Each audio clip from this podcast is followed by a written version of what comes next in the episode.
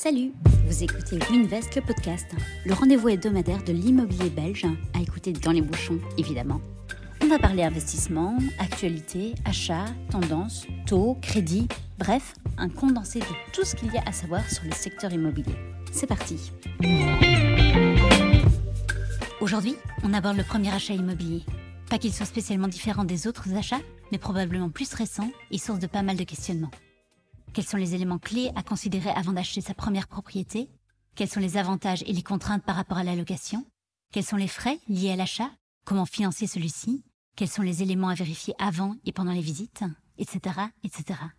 Et pour cela, j'accueille aujourd'hui Sally Mousset et ensemble, on parcourt toutes les questions à se poser avant de franchir le cap.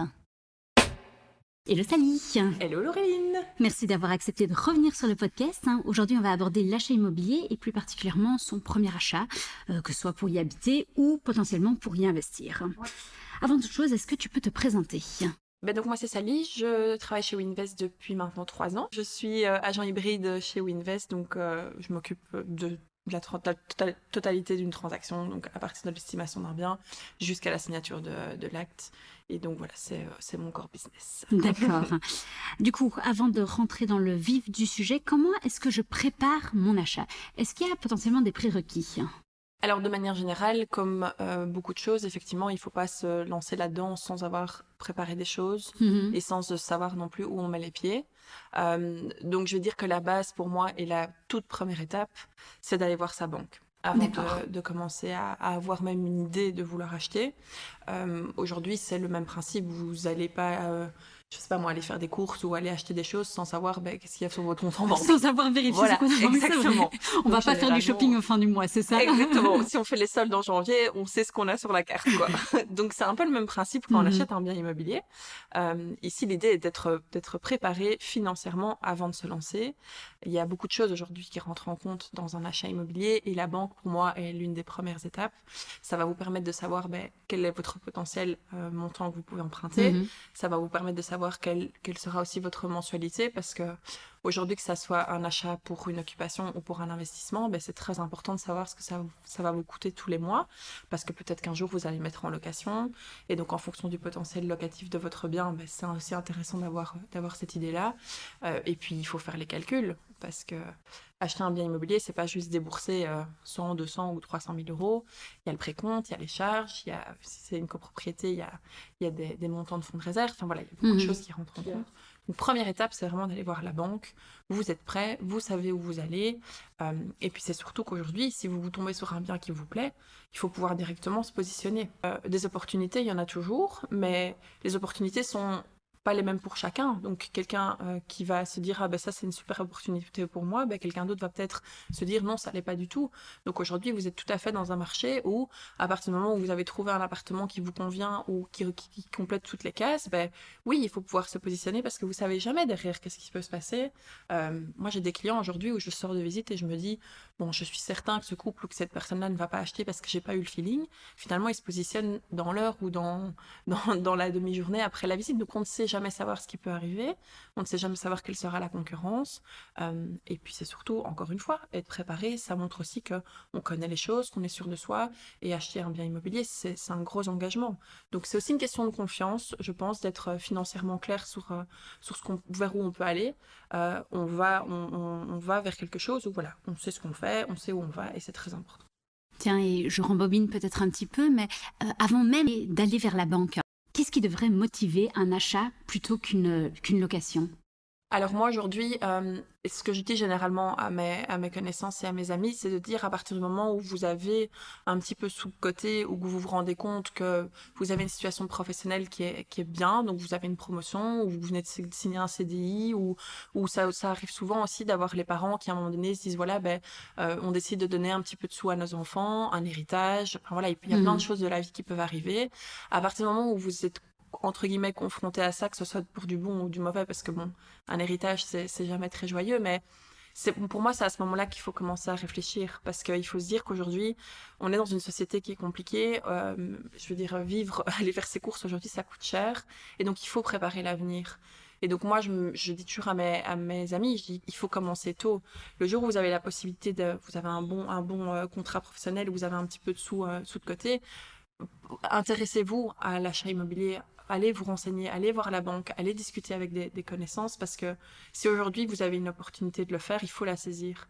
Parce que de toute façon, moi j'estime qu'un achat immobilier, c'est jamais une mauvaise chose. Mhm. Même si vous achetez mal ou que vous vous rendez compte par la suite que cet achat-là, il m'a coûté beaucoup plus que ce que je pensais, ou il y a des frais où j'avais vraiment pas prévu, ou alors je me suis, ça arrive aussi de se dire, j'ai l'impression que j'ai pas, j'avais pas toutes les infos avant de me positionner, pardon, ben, c'est pas pour ça que vous avez perdu de l'argent. Mhm. Euh, je veux dire, ça reste un bon investissement, au pire vous revendez, je veux dire, y a, ça peut jamais être extrêmement grave, euh, mais par contre, laisser de l'argent à la banque, ça c'est grave, parce que vous en perdez.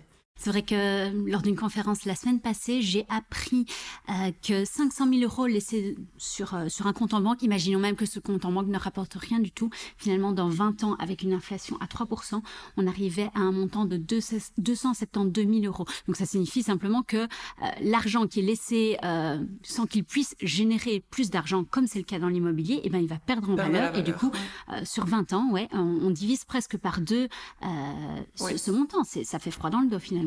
Oui, complètement. Et aujourd'hui, c'est vrai qu'on se rend compte que ça fait très longtemps qu'on dit que le, Belge a, une brique dans le ventre, mhm. mais à côté de ça, on, se rend quand même compte qu'il y a beaucoup encore d'argent et de cash sur les, sur, les, comptes épargne. Mhm. Euh, et donc ça, c'est quelque chose qui est très, euh, qui est très important. Et c'est surtout de se dire, OK, se dire, ah ben je vais attendre un an ou deux parce que euh, potentiellement les prix vont peut-être chuter ou avec ce qu'on entend aujourd'hui, c'est possible que ça, que ça s'effondre.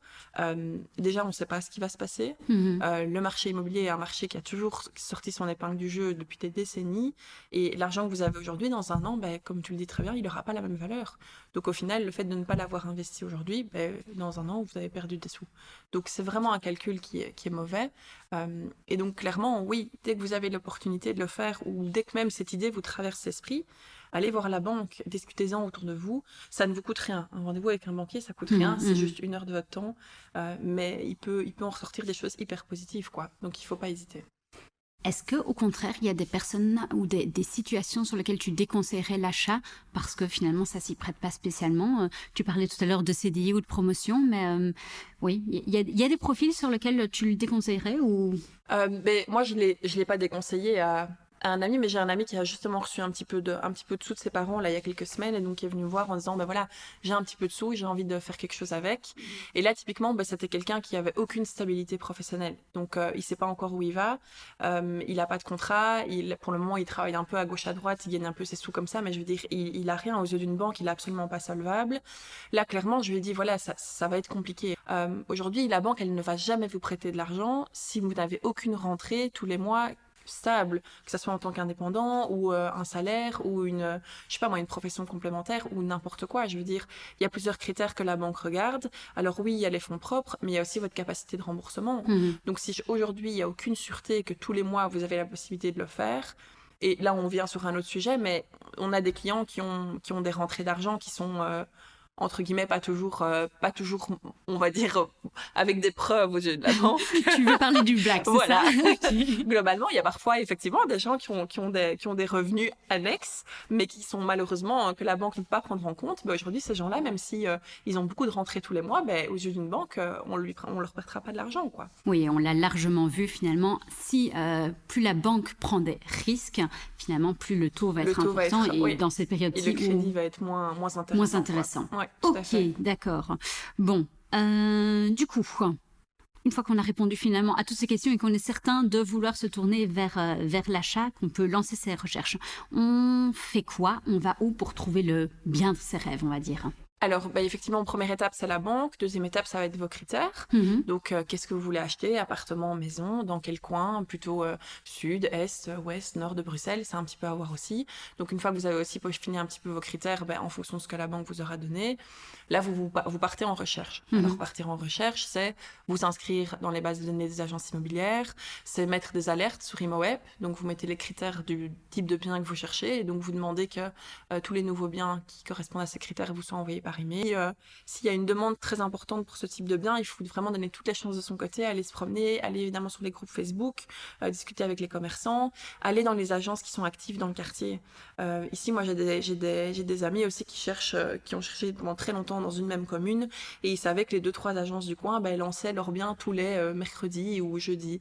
Et donc la veille au soir de ces jours-là, ils téléphonaient à l'agence en disant voilà, qu'est-ce que vous allez lancer demain, quoi. Et Oui, donc, donc il y a quand même quelques filons d'initiés. Oui, hein. tout à fait. Il y a vraiment des filons. Et en fait, il faut aussi se déplacer, passer dans les agences qui sont actives dans le quartier, rencontrer les agents. Parce que, encore une fois, moi, il y a des clients que je revois en, visite euh, à chaque fois parce que, bah, voilà, ils viennent visiter un bien, et puis ça ne correspond pas, ben, ils viennent visiter un autre. Et donc, au fur et à mesure, ben, il y a aussi une relation qui se crée avec, euh, avec ces clients-là. Et c'est des gens, du coup, dont je me souviens.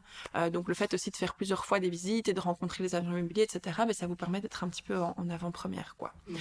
Donc une fois que ça c'est fait, donc les critères, le lancement, euh, et puis voilà, une fois que vous avez trouvé ben, un bien qui peut vous intéresser, vous prenez contact avec le propriétaire ou l'agent immobilier pour, euh, pour fixer la visite. Mhm. Euh, toujours important aussi de bien préparer sa visite. Donc aujourd'hui, vous n'allez pas juste euh, visiter un appartement et dire euh, oui, j'aime ou j'aime pas, j'achète ou j'achète pas. C'est quand même des choses qui sont assez, c'est des montants qui sont toujours assez, assez importants. Mhm. Donc il faut préparer sa visite. Euh, il y a Tu connais ma question, hein oui, Du coup, comment, comment est-ce qu'on prépare la prépare visite? Tout à fait, cela va de soi. hein. Euh, donc ici, comment est-ce qu'il faut préparer la visite? Ben, C'est très important déjà, dans la mesure du possible, au préalable, quand vous prenez rendez-vous, de demander les documents à l'agent ou, si possible, au propriétaire. Donc euh, il vous envoie ces documents par email. C'est quoi les documents exactement? Enfin, j'imagine qu'il y en a plusieurs. hein. Oui, il y en a quand même plusieurs. Après, dépendamment si c'est maison ou appartement, c'est un petit peu différent, mais Mhm. on va prendre dans la globalité.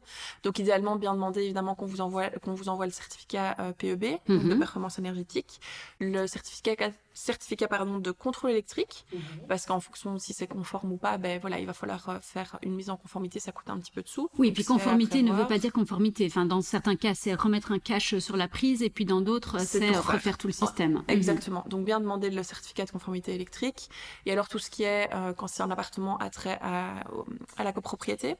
Donc les derniers décomptes de charges, les derniers PV des assemblées générales. Mhm. Ça, vous pouvez voir un petit peu ce qui a été fait dans le bâtiment, ce qui est prévu, euh, quelles, quelles sont les charges que vous allez devoir payer tous les mois, pourquoi est-ce que vous payez ces montants, qu'est-ce qui est compris dans ces montants? Enfin voilà, c'est des documents qu'il faut bien décortiquer aussi. Euh, et alors oui, le précompte immobilier aussi est quelque chose d'intéressant à connaître, bah, parce que faut le payer aussi, hein, une fois par an, il faut payer ce montant-là, donc ça rentre aussi dans les, dans les calculs. Et alors, dans la mesure du possible, surtout si c'est des maisons, les renseignements urbanistiques.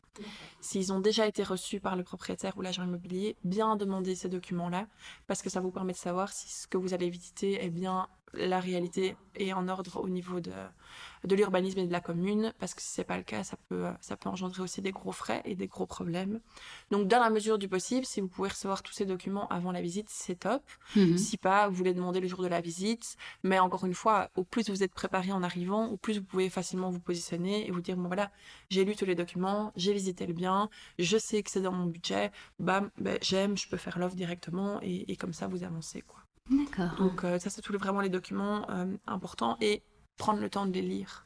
Moi, je le fais aussi avec tous mes clients. Donc, dès que je fixe une visite, j'envoie tout le dossier de vente à mes clients. Et quand je les vois en visite, 95% du temps, ils n'ont pas pris le temps de lire. Et donc, ça veut dire quoi? Ça veut dire qu'après, ben, ils rappellent, hein, maintenant que j'ai lu et que j'ai bien aimé l'appartement, ben, j'ai telle ou telle question.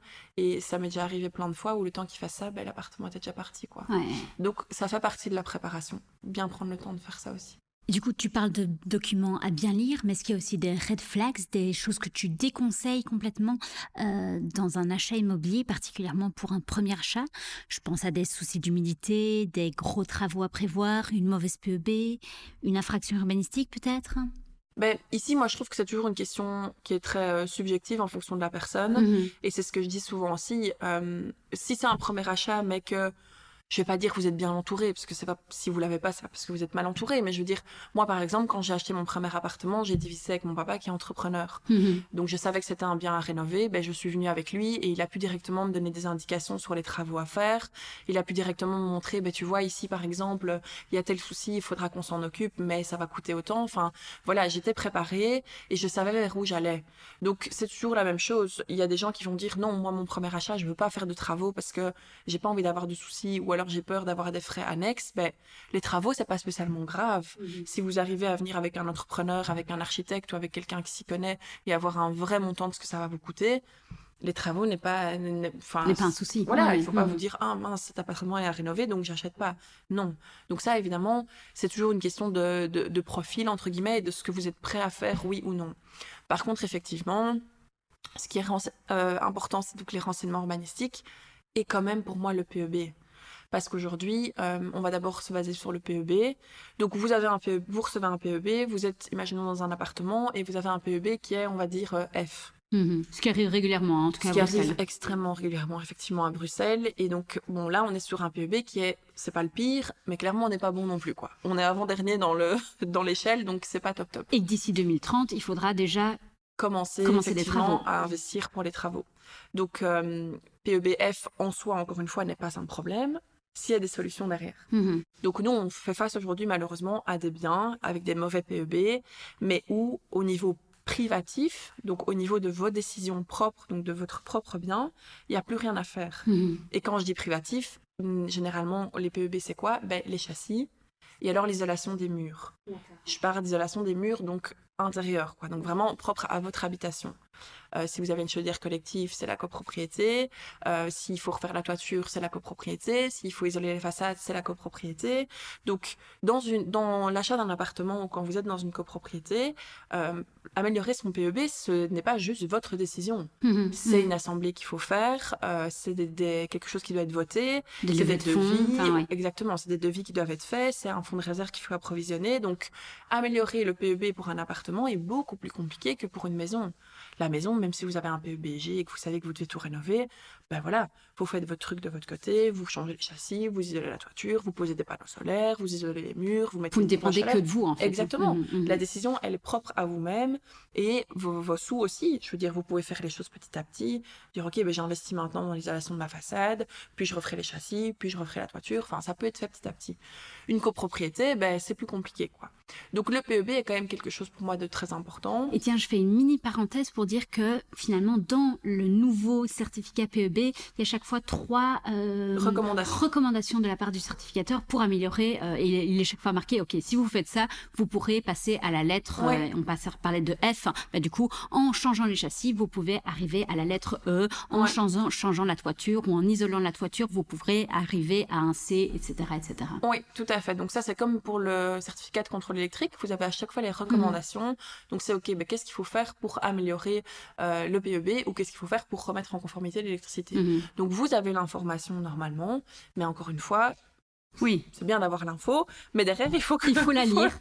il faudra la lire et pouvoir que ça se mette en place quoi. Mhm. Donc euh, donc ça voilà, les PEB encore une fois, si c'est F ou G, c'est pas grave, mais faut être prêt. Ok, qu'est-ce que je dois faire pour l'améliorer? Est-ce que c'est possible de le faire?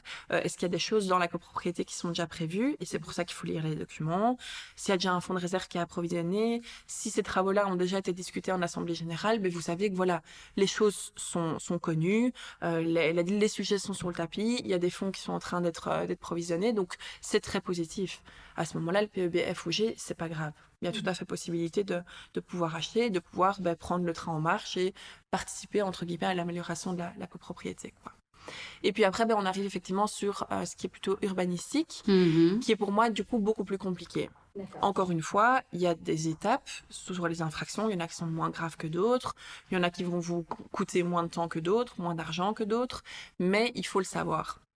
C'est vrai qu'ici à Bruxelles, et moi je conseille toujours aussi à mes, à mes clients et mes amis, on n'a pas toujours les renseignements urbanistiques quand on visite un bien ou quand on met un bien en vente. Parce que ça met beaucoup de temps à être réceptionné? Exactement. Parce que les communes ont normalement un mois pour euh, nous renvoyer le document. Il y a malheureusement des communes qui sont évidemment en retard. Euh, il y a des propriétaires qui, quand ils vendent seuls, ben, ne pensent pas ou ne savent pas qu'il faut demander ce document-là et donc ben, l'échéance est à chaque fois reportée. Parce que l'obligation c'est de l'avoir pour le compromis, mais finalement au compromis parfois il est trop tard. Hein, Exactement. donc parfois au compromis il est trop tard. Nous on a même déjà signé euh, des biens avec voilà les rues qui n'étaient pas encore réceptionnées au compromis, mais tout le monde était en connaissance de cause, donc c'est des choses qui peuvent se faire aussi. Mmh. Euh, mais c'est vrai que généralement quand on lance un bien en vente, c'est un document légal et non on fait évidemment en sorte de l'avoir, mais dans ton 100% des cas, c'est pas toujours, euh, c'est pas toujours un document qu'on a.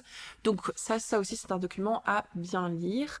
Il y a des étapes dans les infractions euh, urbanistiques, donc il y a des petites choses type, euh, bon ben voilà, les châssis ont été changés de, de noir en blanc. quand vous les, quand vous les rechangerez dans quelques années, ben, veuillez repartir sur quelque chose qui était là à l'époque. Donc ça, c'est plutôt des observations que la commune donne. Mhm. Donc ça, c'est des choses qui ne sont pas graves. Par contre, on a parfois des infractions urbanistiques où il y a je sais pas moi, toute une annexe ou toute une partie de euh, d'une pièce au rez-de-chaussée ou quoi qui a été euh, qui a été agrandie, euh, où il y a toute la toiture qui est qui est en infraction parce qu'elle est noire et qu'elle devait être couleur couleur rouge. Enfin voilà, il y a, y, y a des choses qui sont beaucoup plus importantes que d'autres et encore une fois, il faut le savoir. Maintenant, de nouveau, apprendre avec des pincettes. une infraction urbanistique ne veut pas dire oh mon dieu j'achète pas quoi encore une fois se renseigner aller à la commune aller demander à l'urbanisme, ok, j'ai reçu ça comme infraction urbanistique, euh, qu'est-ce que je dois faire, comment est-ce que ça se passe? Euh, il y, a, parfois des, gens à l'urbanisme qui vont pouvoir vous donner des infos et allumer le warning, oui ou non, à ce niveau-là. Quoi. Ouais, bah, il va y avoir un podcast express sur les infractions urbanistiques, donc on pourra rebondir là-dessus. Et comme tu le dis, bah, potentiellement aussi des, professionnels qui sont là pour accompagner euh, le client lors de sa visite et pour soit le rassurer, soit lui, euh, lui montrer des vrais red flags euh, en mode de, ok, si tu t'embarques dans cet achat, bah, ça va euh, impliquer ceci, ceci et ça. Exactement. Donc, et je sais que la question. une commune n'est pas l'autre. Hein. Il y a des communes qui sont bien plus, parfois, qui sont, qui, se, qui sont côte à côte, mais qui sont beaucoup plus strictes au niveau des, des prescriptions urbanistiques que d'autres. Hein. Ah oui, oui, chaque commune a un petit peu, on va dire, c'est ces, ces, petits, ces petits dadas. Il euh, y en a qui préfèrent euh, les châssis en bois, d'autres euh, les châssis en PVC. Enfin voilà, chaque commune est, effectivement à ses règles. mais de toute façon, surtout quand c'est une maison, moi je conseille toujours aller d'office à la commune. même s'il y a les renseignements urbanistiques qui, sont, qui ont été reçus, même si quand vous visitez, vous n'avez pas l'impression qu'il doit y avoir des problèmes, ou alors s'il n'y a pas les renseignements urbanistiques, mais que quand vous visitez, vous vous dites, bah non, c'est impossible qu'il y ait une infraction, il n'y a pas d'annexe, les mmh. châssis, ils ont 30 ans, je veux dire, cette maison, on voit qu'elle a toujours été comme ça, ne vous dites pas, ne, ne, ne vous dites pas oui, je crois que c'est bon, allez quand même d'office à la commune. Et encore une fois, paniquez pas. Il y, a des, il y, a des, petites choses, s'il y a des petites infractions, une infraction ne veut pas dire euh, oh mon dieu, euh, je vais devoir euh, investir 50 000 euros et, je perds six mois sur, sur mon emménagement. Pas du tout. Mhm. Tout est toujours une question de balance et de bons renseignements. D'accord. Et du coup, quand tu dis on va à la commune, c'est surtout regarder les plans et voir s'ils coïncident avec les plans actuels. Exactement. Mhm. Donc aller à la commune, c'est il y a des communes qui font ça sur rendez-vous, la plupart le font sur rendez-vous. Donc vous prenez rendez-vous sur le site de la commune à l'urbanisme, vous dites pour quel bien est-ce que vous, vous prenez rendez-vous et donc eux vous vous préparez les plans en fait du bien. Donc les plans de la maison, vous allez pouvoir analyser les plans et en fonction de ce que vous voyez à la commune, ben, vous pouvez voir si oui ou non c'est euh, similaire à la réalité, à ce que vous avez visité. Euh, est-ce que les, je sais pas moi, la, porte d'entrée est la même? Est-ce que les châssis au niveau de la façade avant sont exactement les mêmes? Euh, Est-ce qu'il y a bien un Velux au niveau de la toiture? Est-ce qu'il y a bien une annexe ou trois pièces en enfilade au niveau du rez-de-chaussée? Enfin voilà, ça c'est des choses que vous pouvez facilement facilement regarder. et donc voilà, en fonction de ça, vous savez savoir si effectivement il y aura y aura tout qui sera conforme ou non. D'accord. Bon, imaginons qu'on a trouvé le bien qui correspond à nos attentes. Comment est-ce que je peux savoir si le bien que je souhaite acheter est au bon prix? Alors, ça, c'est très compliqué à savoir. en fait, moi, je... dans l'immobilier, il n'y a pas de bon ou de mauvais prix. Ce qu'on dit, c'est toujours que c'est le marché qui va déterminer euh, le prix d'un bien. Mhm. Et encore une fois, c'est en fonction de votre, votre situation. Euh, on a des clients qui euh, achètent parfois qui mettent, je sais pas moi, 10, 20, 30 ou même ça nous est arrivé 50 000 euros euh, en plus sur leur offre que le prix affiché euh, parce que juste ils ont eu un super coup de cœur, ils voulaient être sûrs d'avoir le bien et, euh, et, ils ont mis un prix où même nous parfois on se dit oh mon dieu mais c'est indécent. Oui, c'est indécent quoi, mais mais mais c'est leur choix entre guillemets. Et donc, il n'y a pas de bon ou de mauvais prix, je trouve. Après, à partir du moment où vous allez en visite ou vous faites face à un agent immobilier, ben voilà, vous pouvez vous douter quand même qu'il y a une étude derrière qui a été faite par rapport au prix si vous voyez qu'il y a pas mal de pas mal de visites aussi, parce que vous pouvez tout à fait poser la question, hein, de dire hein, ben, est-ce que vous avez beaucoup de visites pour le bien, est-ce que j'ai un petit peu de temps pour réfléchir, ben, en fonction de ce que l'agent vous dit, ça peut aussi vous donner une indication sur est-ce que oui ou non le, marché réagit bien. Euh, donc voilà, c'est compliqué de savoir si c'est un bon prix ou pas. De plus en plus, moi j'ai des clients qui viennent avec euh, avec un expert pour entre guillemets donner une deuxième euh, voilà une deuxième expertise et une deuxième vue sur sur le bien. après entre vous et moi aujourd'hui, l'accès à l'information elle est tellement grande. Très honnêtement, vous regardez sur ImoWeb, si vous mhm. voyez que, je sais pas moi, pour un appartement deux chambres à rénover, euh, euh, je vais dire, euh, je vais dire où, je vais dire à Heiterbeek, on est à 250 000 euros et que quand vous regardez sur ImoWeb, ben, les deux chambres plus ou moins dans le même état, dans la même commune sont aussi tous aux alentours des 250, même si on a à 240 ou d'autres à 270, ben voilà, vous savez que vous êtes dans une tranche de prix qui est cohérente. et puis après, voilà, il y a des gens, des propriétaires qui testent parfois un petit peu plus cher, euh, un peu moins cher. Enfin, il y a vraiment de tout. Il y a vraiment de tout. Euh, mais euh, c'est surtout une décision qui vous est propre. Mhm. À partir du moment où vous dites voilà, moi je sais pas moi, moi j'ai un budget de 300 000, je cherche un appartement deux chambres à rénover à Olué. On va dire ça comme ça parce que c'est plus ou moins le budget pour ce genre de ce genre de bien. voilà, si vous visitez un bien qu'il est à 305 ou 310 ou même à 295, que ça vous plaît, que c'est dans vos critères, que vous avez le budget bah allez-y. Il n'y a pas ici aujourd'hui l'idée n'est pas de dire est-ce que je est-ce que c'est vraiment le bon prix, est-ce que c'est pas plutôt 290 le prix, est-ce que je vais tester à ce prix-là? Vous pouvez tester, mais voilà, si ça, ça rentre dans vos critères, si vous êtes content, si vous vous sentez bien et que vous vous rendez compte que c'est un bien qui me correspond et je suis ok pour pour mettre ce prix-là parce que parce que j'estime que c'est un bon prix, ben voilà, allez-y. C'est très compliqué de savoir. Euh, moi, je dis toujours à tous mes propriétaires aujourd'hui, le prix d'un bien, moi je vais je vais vous donner quelques valeurs, mais je peux pas vous donner un prix fixe. Je peux pas vous dire cet appartement il vaut 350 euh, ou 300, 375 en fonction du marché, en fonction du marketing, en fonction de l'engouement, en fonction de la période. Ben, voilà, le prix se positionne, le marché se positionne tout seul au bon prix, quoi, tout simplement. Oui, oui et puis finalement, pour un acquéreur euh, qui met 10 000 en plus ou 10 000 en moins répartis sur euh, les 20 années du crédit, parfois c'est minime, quoi. Bon, tout dépendra évidemment des conditions et du, du dossier de l'acquéreur. Mais, voilà, est-ce qu'on a envie euh, de, de, passer à côté d'une opportunité parce qu'on a voulu être peut-être un peu radin? Ouais c'est toujours ça à mettre en balance. Exactement. Encore une fois, c'est une, une, réflexion à avoir mm. entre, entre soi et, et soi-même. Tout simplement. Et moi, j'ai des clients qui parfois, euh, malheureusement, ont raté une occasion, m'ont rappelé après et dire Oh ben mince, on aurait pu mettre plus. Oui, mais je vous avais dit de mettre directement ce que mm. vous pouviez si vous le vouliez parce que parce qu'il y avait de la demande. Donc voilà, il faut pas croire que tout ce qu'on dit est, est faux. euh, moi, je suis là pour conseiller mes clients, que ce soit mes clients propriétaires ou mes clients acquéreurs.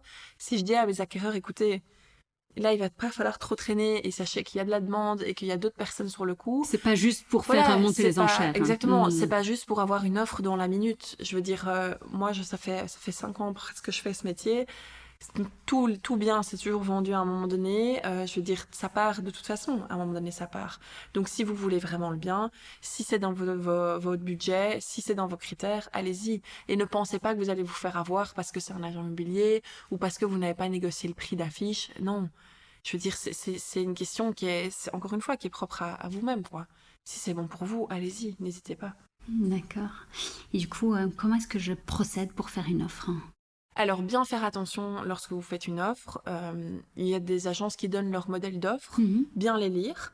Les conditions anti, anti-caractère les, les conditions anti-caractère, les virgules qui sont parfois mises euh, d'un côté ou de l'autre d'une phrase, c'est des choses qui peuvent avoir un impact important. Donc, toujours bien lire euh, les offres que vous recevez des agences. Moi, je les lis avec mes clients directement.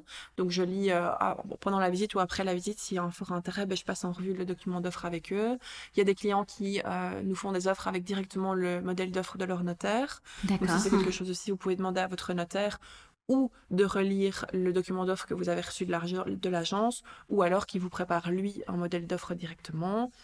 Je vais dire que là où il faut faire beaucoup plus attention, parce que bon, nous les agences, on est quand même on, je veux dire, on a des règles, on est, on est régi par un organisme qui analyse ce qu'on fait, donc on peut pas mettre dans nos offres des choses qui sont illégales, hein, parce mhm. que on met en péril notre numéro IP et clairement, il euh, n'y a aucun agent immobilier qui a envie de, de ne plus pouvoir faire son boulot parce qu'il a mis une mauvaise clause.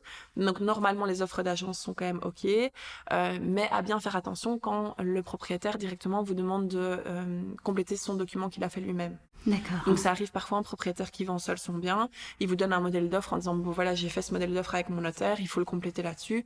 Bien faire attention. Euh, je dis pas que tous les propriétaires euh, ont envie de mettre des clauses qui peuvent vous mettre à mal, mais voilà parfois les gens ont fait ça eux-mêmes ou alors ils ont repris des choses sur internet qui sont pas toujours bah, à jour. Mmh. Donc idéalement quand même toujours faire lire à un notaire, à un ami agent immobilier. Moi j'ai des amis qui m'envoient euh, qui m'envoient les offres ou les compromis qu'ils vont signer pour que j'ai jette un petit coup d'œil. Mmh. Donc n'hésitez pas aussi à vous renseigner euh, à un ami qui a déjà acheté. Enfin, je veux dire, voilà, il y a moyen quand même d'avoir accès à l'information.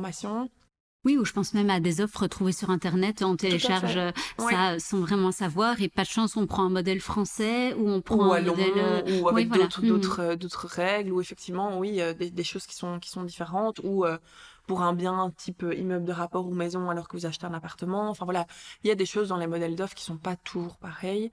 Euh, mais de manière générale, voilà, vous pouvez aussi. Je pense qu'il y, y a, sur le site des notaires ou il y a des sites Fédéria, etc., qui sont des sites vraiment. Euh, euh, on va dire pas légaux, mais je veux dire où eux ils ont vraiment les documents propres à tout ça. Vous pouvez facilement télécharger ce genre de documents et normalement là vous pouvez avoir vous pouvez être sûr et avoir confiance en ces, en ces modèles-là. Mais ce qui est très important au niveau de l'offre, c'est de bien euh, donc mettre évidemment vos coordonnées, bien indiquer pour quel bien est-ce que vous faites l'offre. Mhm. Euh, évidemment, le montant, donc le montant auquel vous souhaitez faire votre offre. Si oui ou non, vous avez une condition suspensive, qu'elle soit de crédit, une condition suspensive de réception de certains documents. Ça peut être d'ailleurs les renseignements, urbanistiques. les renseignements urbanistiques. Euh, ça peut être une condition suspensive de d'absence d'infraction, ça peut être ça aussi. Enfin voilà, c'est des choses qui peuvent être indiquées.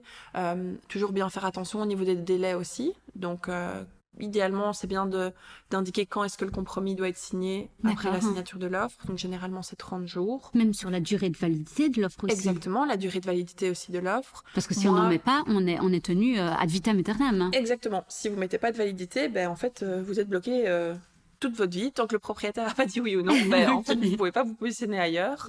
moi, je conseille toujours idéalement maximum de trois jours au niveau de la mhm. validité d'une offre. une semaine, c'est beaucoup ça laisse le temps au, euh, au propriétaire aussi de, continuer à tester le marché. S'il y a un réel intérêt de votre part, ben voilà, l'idée ici est de, de, de, se positionner, de donner une chance à, aux propriétaires d'y réfléchir. Parfois, ça arrive que les propriétaires demandent un petit peu plus de temps. Ben alors, vous pouvez rallonger votre offre de 24 ou 48 heures, il n'y a pas de problème. Mais, euh, mais oui, essayez de pas faire une, une offre qui, vous, euh, qui dure deux semaines. Vous allez être bloqué du coup pendant, pendant deux semaines. Avoir un ulcère d'estomac en plus, Exactement, parce que dans l'attente. Hein, oui, clairement, c'est très stressant. Par contre, à contrario, euh, ne mettez pas non plus une offre qui est valable 12 heures, quoi. Je veux dire, il y a des propriétaires, ils ont besoin d'avoir le temps d'y réfléchir. Ça envoie un mauvais signal, hein, finalement. Oui, aussi, c'est moi, j'ai parfois des clients qui l'ont fait et je leur ai dit, écoutez, c'est pas très respectueux non plus pour le propriétaire. Je veux dire, ils en sont bien. Alors oui, vous, vous êtes prêt et vous voulez absolument l'avoir, mais lui aussi, il doit réfléchir. Le mhm. propriétaire aussi, il a le droit d'en discuter avec euh, avec ses, ses, connaissances, son entourage, s'il veut faire relire le document par le notaire aussi. Enfin, je veux dire, il y a plein de choses qui peuvent être faites. Il faut dormir dessus. Mhm. Euh, enfin, c'est des choses qui ne se font pas euh, directement comme ça. C'est pas un bon de commande pour, je sais pas moi, pour pour une, bon, je, vais dire pour une voiture, c'est aussi beaucoup d'argent, mais mhm. je veux dire, c'est des gros montants. Donc laissez quand même le temps au propriétaire de pouvoir y réfléchir, mais ne vous bloquez pas vous non plus pendant une semaine ou deux. Quoi. Donc durée de validité de l'offre idéalement de trois jours. Euh, et alors oui, tout ce qui est délai de votre condition suspensive, délai de signature du compromis, donc bien indiqué aussi. Mais encore une fois, voilà, il y a des modèles d'offres euh, qui, sont, qui sont très très bons que vous pouvez trouver sur les, les sites internet ou alors encore une fois demander à votre notaire Bon, une fois que l'offre est faite et acceptée, c'est le notaire qui va prendre les choses en main pour rédiger le compromis et ensuite l'acte d'achat. Et en même temps, l'acquéreur va lui devoir finaliser les choses concernant le financement de cet achat. Alors, bonne nouvelle, on, va, on vient de sortir un épisode hein, qui va dans le détail de tout ce qui est dossier bancaire. Donc, je vais t'épargner tout ce chapitre. Peut-être juste, euh, quel est selon toi le capital minimum à avoir sur son compte? Donc, ce qu'on appelle les fonds propres pour avoir accès à l'achat immobilier Alors, moi, je dis toujours que idéalement, il vous faut en fonds propres quand même minimum 15% du prix.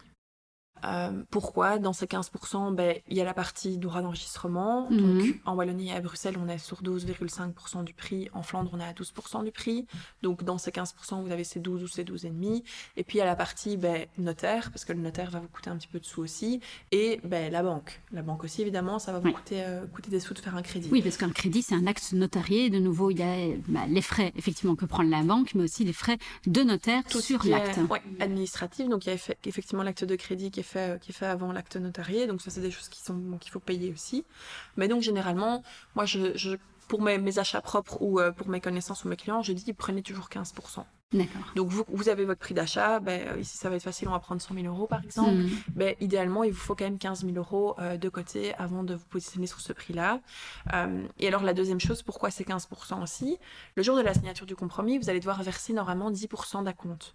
Donc ça c'est vraiment, on va dire, un gage de garantie, de dire voilà, je signe un compromis, je verse déjà un petit peu de sous en acompte et en garantie s'il se passe quelque chose par la suite qui est à mes torts. C'est toujours négociable, non? Enfin, je Tout pense à mon expérience personnelle, j'avais barré la petite clause en disant euh, les 10%, ça va pas être faisable, mais par contre, je peux vous offrir 5%. Exactement. Donc généralement le minimum c'est effectivement 5%. ok. Dans les compromis du, de quand vous achetez un bien neuf, c'est- généralement 5% aussi qui est Mhm. indiqué. C'est vrai que dans ce qui est bien existant, c'est généralement 10, mais il y a des clients qui effectivement mettent aussi 5. Donc ça, c'est tout à fait possible de négocier. Effectivement, vous barrez dans l'offre, vous mettez 5%. Si le propriétaire est d'accord, tant mieux. Mais bon, ça veut dire quand même que vous avez besoin de 5%. Bien de sûr. toute façon. Ouais, tout à Donc fait. idéalement, ne vous dites pas bon ben c'est pas grave, j'ai mon crédit, j'ai zéro argent de côté, euh, j'aurai de toute façon les sous de la banque qui vont arriver pour la signature de l'acte, tout va bien. Ben non, voilà, il y a peut-être des choses, il y, a des- il y a des frais qui doivent être payés aussi au préalable. Donc Mhm. c'est c'est compliqué de se lancer sans avoir vraiment rien de côté. Et alors au-delà d'avoir le crédit, ben, être propriétaire, ça coûte de l'argent.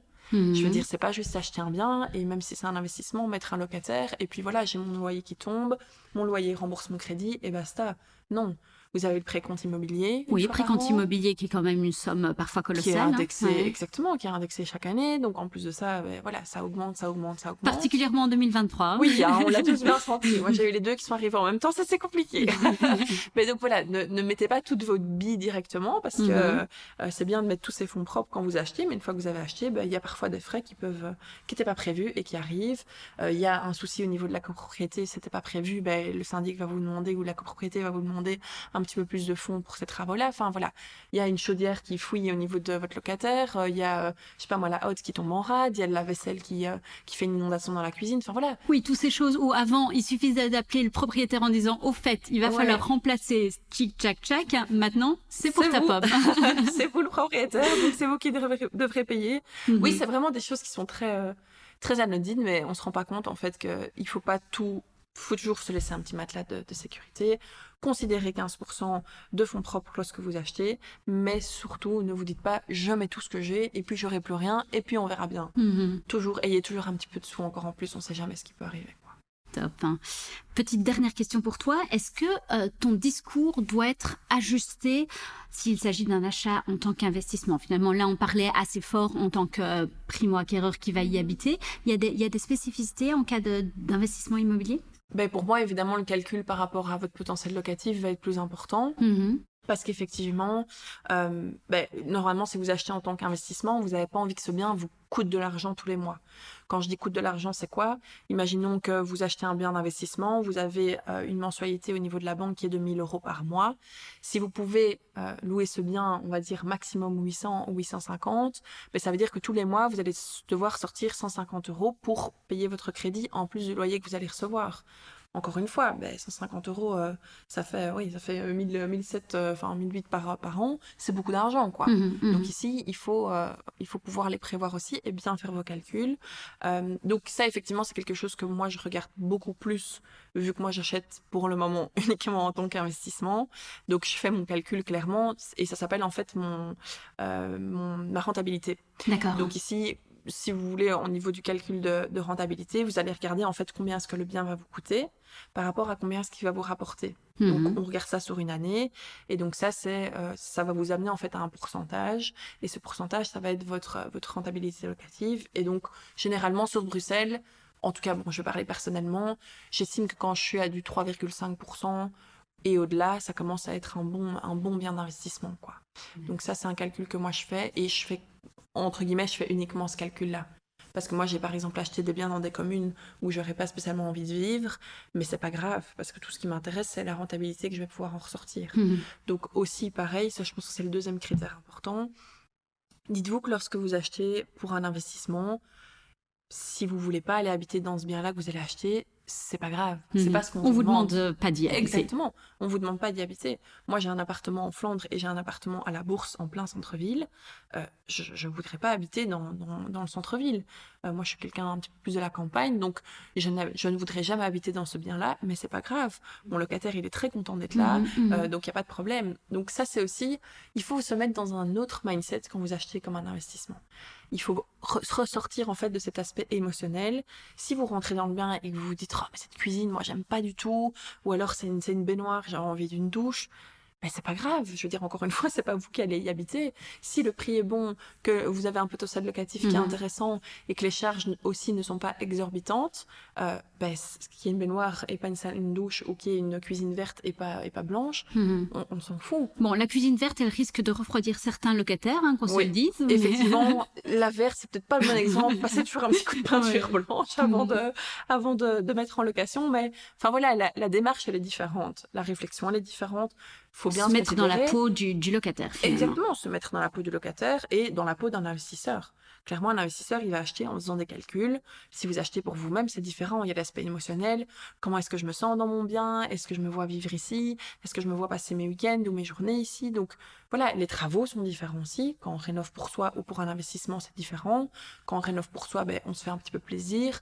Quand on, on rénove pour de la location, ben, entre guillemets, on prend quelque- des choses basiques parce que parce que c'est pour une mise en location. Quoi. Mhm. Donc c'est une réflexion qui est complètement différente, mais je veux dire que les seules choses qu'il faut voir différemment, c'est le calcul du potentiel locatif, les communes et le coût des travaux. Il va être différent si c'est pour un achat propre ou pour un investissement. Ok, bon, je sais pas s'il y a des choses à rajouter. Non, ben, n'hésitez pas à acheter un bien immobilier. Oui. Ça, on le répète à chaque fois dans chaque épisode. Oui, mais c'est vrai, c'est vrai parce qu'aujourd'hui on est, on est dans un, on va dire qu'on est dans une période qui est difficile. euh, les taux sont hauts, les prix c'est compliqué, on sait pas trop où on va, on sait pas trop ce qu'on fait. Mais moi je reste toujours positive et je pensais toujours à mes, à mes amis ou à mes clients. Si vous avez encore une fois l'opportunité, si votre banquier vous dit allez go, on y va. N'hésitez vraiment pas, n'attendez Mhm. pas, ça sert à rien. Ce que vous allez acheter aujourd'hui, vous le regretterez jamais. Et ce que vous allez acheter aujourd'hui, vous l'aurez de toute façon acheté plus cher dans deux ans. Donc, ça sert à rien d'attendre. Ne pensez pas que le marché de l'immobilier va se cracher, c'est pas le cas. On a fait une super année. Euh, donc, donc voilà, il y a, si vous avez encore une fois une opportunité, foncez et entourez-vous correctement. Oui, investir dans des produits qui prennent de la valeur avec l'inflation, et c'est le cas de l'immobilier. Et c'est le cas de l'immobilier et ça a toujours été le cas et je pense pas que ça changera. Donc foncez, n'hésitez pas et, euh, et encore une fois, vous risquez pas grand-chose. quoi. Trop bien. Merci beaucoup, Sally. Merci à toi. Voilà, c'est tout pour aujourd'hui. J'espère que vous y voyez plus clair si vous êtes sur le point de sauter le pas et acheter votre premier bien. Et puis comme d'habitude, on reste disponible s'il vous reste des questions. Quant à moi, je vous retrouve la semaine prochaine